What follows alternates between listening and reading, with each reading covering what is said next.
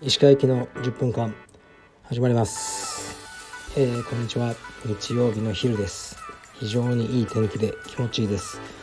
僕は9時からちょっと千駄ヶ谷で撮影を終えてきました。ベドウィンコラボの、えー、スウェットですね。すごくあのいい感じで、えー、あのー、本当にファッションフォトとして撮影をしてきました。カメラマンはえっと、ね、プロのファッションフォトグラファーのサステイさん。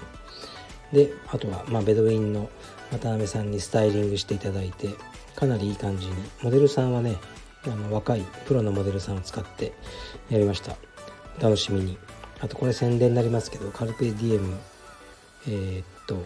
今定番ラインっていうのを作ってるんですよ。なんかいつも在庫がなかったりあったりするのでもうフーディー T シャツロン T ってタンクトップはデザイン同じでもう通年置いておこうと思って。で結構お安い価格で置いてます。昨日えー、っとロンティーをあのリリースしました。ご興味ある方はえー、っとストアの方見てみてください。宣伝でした。じゃあレターいきますね。えー、っといつも楽しく拝聴しています。柔術着を洗うおすすめの洗剤や洗濯方法はありますか？厚手でなかなか乾かなかったり生乾きだったりします。ちなみに帯も毎回洗いますか？ということですね。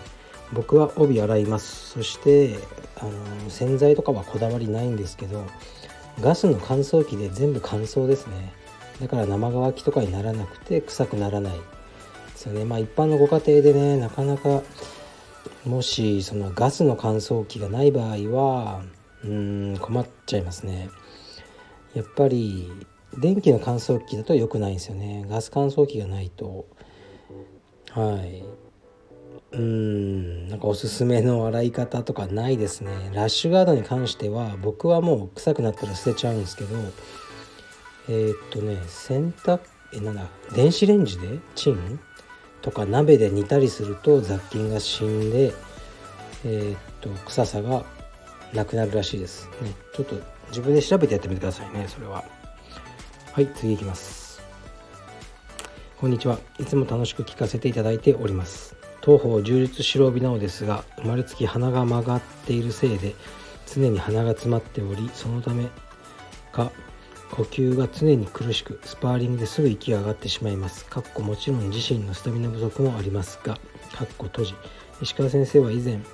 鼻の手術をされていたと思いますが柔術のみならず QOL 含めて手術してよかったと思いますかうんそうですね。よかったですね。あの全く呼吸なかったんですね。僕の場合はタックルでこう折れたんですよね。でだんだん悪くなってもう鼻の呼吸がゼロだったんで手術はしてよかったですが結構ね大変ですよ。終わった後あのもう寝れないんですよね数日。喉の奥に血が落ちてきて。だから座った状態で過ごしてましたね。でガーゼがねこう3 0センチのガーゼを12本詰め込むみたいな感じでもうパンパンでこう圧迫感がずっとなんかねスパーリングで上四方で体重100キロの人にのお腹が押さえ込まれてる状態あるじゃないですか。あんな感じでしたね。でガーゼを取る時にそのね脅かすわけじゃないですけど鼻の中の粘膜に張り付いたガーゼをベリッと剥がす時に気絶する人がたまにいるらしいです。僕は大丈夫でしたけどね。まあでももう結構前だから術式も変わってちょっと良くなってるかもしれないですね。うん是非おすすめします。あちょっとね一つ困るのは僕鼻がちょっと低くなりましたね。もうちょっとイケメンだったんですけど。えー、っと次いきます。スパーリング時のインストラクターについてインストラクターは監督役に徹するべきだと思いますがうちではインストラクターは監督はしていますが怪我人が出ても特に注意はないです。言ってしまえば眺めているだけと同じです。怪我人が出たら相手にレッドカードを出してしばらくスパーリング禁止みたいな処置をすべきではと思います。もちろん格闘技なので偶発的に怪我が起こることは承知であります。カルペディウムにはスパーリングで怪我人が出た時に相手に物申せるインストラクターはいますか？かっこ私の道場はインストラクターがスパーリングの相手を決めるのでそういう相手にしたくない人とのスパーリングは避けるのが難しい。かっこ閉じってことですね。うん。まあそのこれ何度も言ってますけど僕はあの今カルペディウムの青山以外のその指導とか見てないのでどうか分かりませんがまあ多分インストラクターとかもねこれ聞いてると思うんでみんな僕のスタンド FM とか、うん、みんな注意怪我はには注意してると思いますけどねで何かそういうのが起きた時にああのー、やっちゃいけない動きとか、まあ、やる必要のない動きとかで怪我があった場合はあのー、言ってると思いますね。で一つ大事なのは怪我って結果でしかないんですよね。危ないねことをやって、えー、怪我した。時に起こる。で危ないことやっても怪我にならないことの方が多いじゃないですか。その100発100中で怪我する技ってなんかないんで。その時を見過ごす方が良くないんですよね。だから結果で怪我があったから起こるじゃ遅くてなんかああの怪我はなかったけど例えば白帯の飛びつきクローズガードとかですよね。あれ試合で禁止されてるんで。でそういうのをあの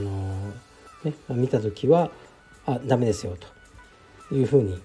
あの言うことが大事だと思いますね。うちのまあインストラクターは言ってると思いますけどねでそういうのを言ってるともう普段からそんな危ない動きをする人あのそんないないですよね。うん、だからもうこれはねあの言い続けるしかないしそれがインストラクターの仕事だと思いますね。で怪我人が出たらレッドカードっていうのはそういう意味ではどうかなと思いますね。怪我人云々じゃないですね。結果でしかないと思います。はい。ですね。でちょっと待ってくださいね。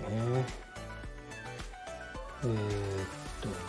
とあそうそう。であと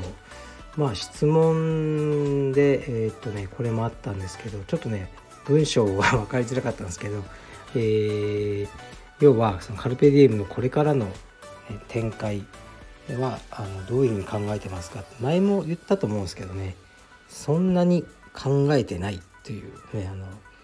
がっかりな答えかもしれないですけどまああの僕の目的はまあね道場をまあ大きくしていくっていうのはあのあるんですけどそれは大きい方がこう今いるスタッフとか会員さんにメリットが多いってことですよね。例えばなんか千葉かなんかに引っ越した方が前いてでカルペディエムで充実やりたいけどもう今千葉にないから仕方ない。あの、ね、どっか地元の道場に行きますって言ってくれてて。でなんかこの間いたんすよね。インスタかなんか見たら。であれ？と思って聞いたらやっぱり千葉からあのうちに通ってくれてるっていうふうにインストラクターに聞いてなんか悪いなと思ったんですよね。うん、もし千葉にあればねそんなね1時間とかかけて道場に来なくていいからそういう意味では47都道府県全てにカルペディウムをこうがあればまあね皆さんが出稽古とか行ってねあのスタンプラリーで全部制したとかねそういう面白いこともできるんじゃないかなと思ってますね。まあ、そうするためにはねやっぱりまあ、僕だけが頑張ってもしょうがなくて、まあ、柔術界がもっと全体的に大きくならなければいけないんだろうなとか思ってますね。あとはそうですねあのカルペディエムのアパレルの方を頑張ってるんですよね。これは今日もそういう話を、まあ、ベドメンさんのあの渡辺さんと話してたんですけど、うん、例えばシュプリームとかねああいうブランドも、あのー最初はスケートのブランドなんですよね。スケートって結構ファッションに強いんですけど、から発生して、今は普通のアパレルになって、まあコアを失ってないから、まあね、毎シーズンボードもやっぱり発売してるので、だからやっぱりコア、ね、僕だったら充実もちろんそれを失わずにでも充実を全くあのやってない人があのカルペディウムの、えー、っと服を買ってくれるようなで買った後から「えこれって充実の道場らしいよ」みたいになったらいいなと思ってますね。うん、あと選手育成に関してはそう皆さんが思ってるほど僕はあの力を入れてないって言い方悪いんですけど結局もう本人なんですよね。うん、なんか前は僕も一生懸命ねこういろんなスポンサーをつけてあげたりとかなんかしてたんですけどうんぶっちゃけなんかね結構適当にやりやがるというかのがあってでなんか僕が怒られるみたいなことが頻発したんでもうそういうことはしない。スポンサーとかも、ね、自分で探しなさい。とか言いながらたまにねこう裏で探してもしてるんですけどあのー、っていう感じですかね。はい。からまあ頑張ります。じゃあえー、っと今日日曜日まだまだこれからね天気いいみたいなんで皆さん楽しんでください。失礼します。